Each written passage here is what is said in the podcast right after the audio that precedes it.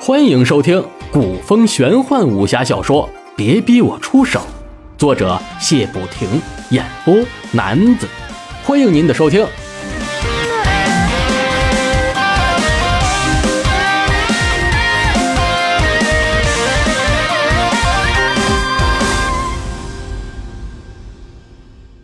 第二卷第五章传授武功。早餐不停的塞进嘴中，傻傻的笑一直挂在朱熹的脸上。想起昨夜的缠绵，朱熹又开始嘿嘿的笑着。雷家下人看到这个恩人如此奇怪，心中纳闷，可是嘴上却没有问出。朱熹的好心情却是被一阵银铃般的声音打断。朱大哥。我们都在等你呢。朱熹回了回神，看向急冲冲的雷彤彤，无奈地放下了吃了一半的早点，跟着他向雷府的后院走去。来到后院，方明山、熊耀明、麦杰三人早就在此等待。虽然朱熹对他们像兄弟一般看待，可是三人早就把朱熹佩服得五体投地，尊敬得很。虽然已经在后院干等了半个时辰，但是也没有去催促朱熹。可那天不怕地不怕的雷彤彤可不管这一套，硬是把朱熹拽了过来。朱熹见除了三人，还有雷家的二少爷雷震川跟三少爷雷震天。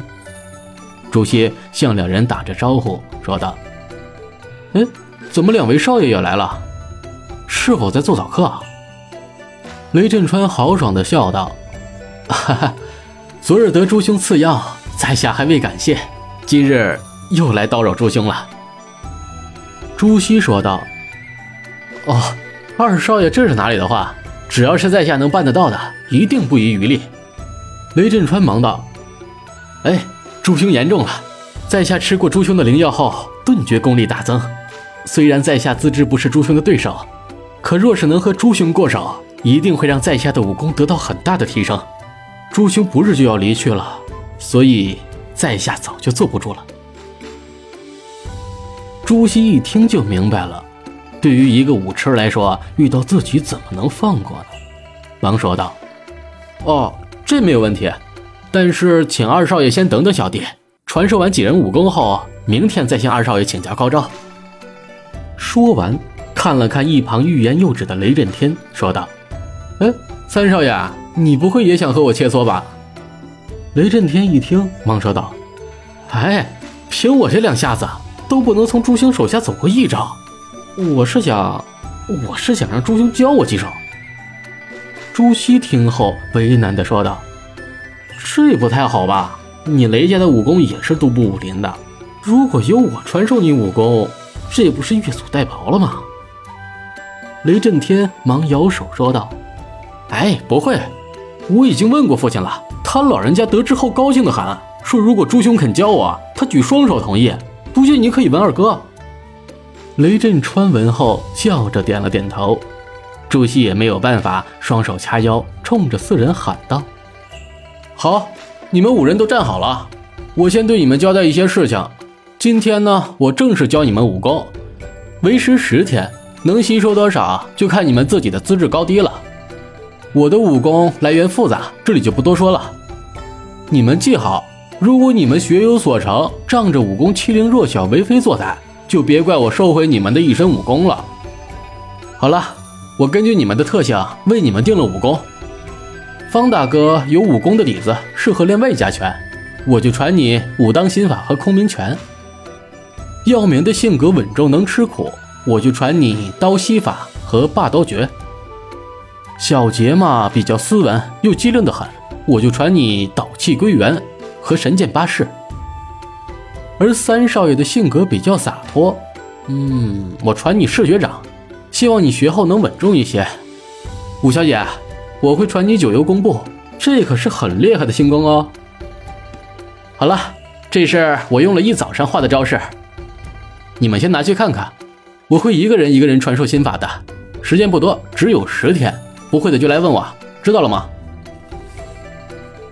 几人点头称是，拿着朱熹给的招式图自己看去了，而雷震川为了避嫌先退去了。朱熹首先把雷彤彤叫到身边，说道：“吴小姐，这些人中武功最好的便是你了，我先教你吧，你看好了。说完，朱熹便化作了两个身影，然后是三个，再是四个，一直化成九个人后，又重新变回了一个人。雷彤彤瞪着大眼睛问道：“，卓非凡那天用的身法吗？你怎么也会？而且可以变成九个人？”朱熹笑着说道：“哼，这又不是他姓卓的独门武功，我可比他会的早多了。”步伐嘛，我已经画给你了，而且上面有注解。练这套步伐一定要步伐轻盈，内力越高，画的人影便越多。这种步伐其实就是踏着人类眼睛视力不大清楚的几个不同的死角，用快速的身体变化来影响人的视觉，形成眼部催眠。乍看下像是翻身，其实都是些虚影。雷彤彤听后差点流下了口水，这可不是她这样的美女所为，笑着说道。嘿，好厉害！那我先去练步伐去了。朱熹看着雷彤彤高兴的一蹦一跳的身影，暗自好笑。看她平时厉害的要命，其实就是一个孩子。朱熹又换来雷震川说道：“这套嗜血掌呢，是一种以少打多的掌法。也许你听过血公子木人杰，这就是他的绝技。”我不传你内功，是因为你的身上早就存在你们雷家的内功心法了。切记，此掌出手时一定要通臂伸直，招式恒远，有如横扫千军之势。这套掌法击出时，可以把身上的气挥到三尺之外。招式虽然少，可是威力无穷，每招都沉稳无比，霸道非凡。说完，演示了一遍。雷震天看到朱熹的气势静若天神。这真乃神士，抱着招式图自己练去了。雷府武器齐全，熊耀明选了把钢刀走到朱熹面前。朱熹说道：“霸刀诀乃是几十年前刀魔欧阳无敌的成名绝技，招式不多，讲究的就是一种霸气，每招都要如王者使出，要有一种俯视天下的气势。刀吸法是和霸刀诀相辅相成的，你每天练习刀诀，内力就会得到增加的。”你最能吃苦，一定可以坚持下来的。每天挥刀就是练习内功，内功越深，刀法威力越大，刀也越快，刀越快，内功就练得越快。熊耀明听刚才朱熹教别人时，觉得武功总是那样的麻烦，听朱熹这么一说，觉得原来也有这种只要努力便可以成功的武功，乐呵呵的练去了。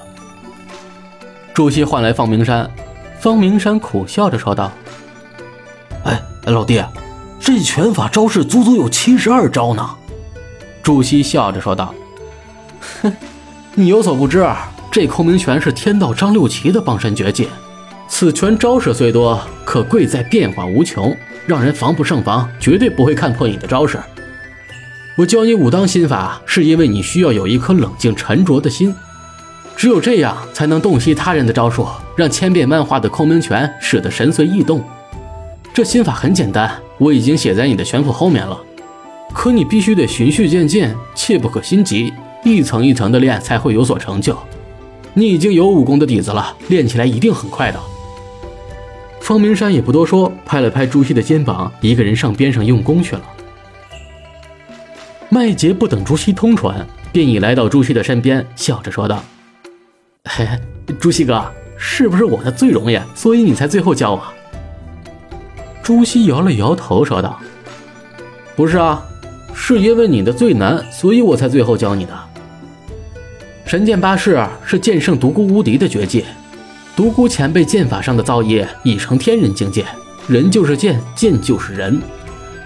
此剑法第一步是要熟练剑招，第二步是活用，第三步是把自己融入剑招。等你有一天再也不局限于剑招时，便已经有小成了。”此剑法主要是快和灵，专找人的破绽，后发先至，让人施展不开，手脚忙乱。剑术的最高境界就是人剑合一，这个我说不清楚，只能你自己体会了。这导气归元是一种古老的心法，虽说只是一些平常的吐纳，可是必须在日升时刻和月升时分各练习一个时辰。这种心法是吸收炼化天地的灵气，化作自己的内息。练习虽然慢，但是极其精纯。剑圣前辈可以达到人剑合一的境界，也是因为这种心法的辅助。你在几人中最聪明，更是个练武的好材料。我希望你不要让我失望。麦杰吐了吐舌头，心里想：这还真是最难的。知道朱熹如此看重自己，那股要强的气势凸显出来，说道：“嗯，朱熹哥，我一定不会辜负你的期望的。”朱熹笑着看向认真练习的几人，心中有一种说不出的感觉。这可能真是不做父母不知父母的快乐吧。那几人心中却是对朱熹如此博才又样样俱精的高深武功佩服到五体投地。因为一时好玩的朱熹，怎么也不会想到这几人会是他得知身世后征战沙场中的得力大将。朱熹呀，朱熹，真不知道你这样的好运气可以维持到几时。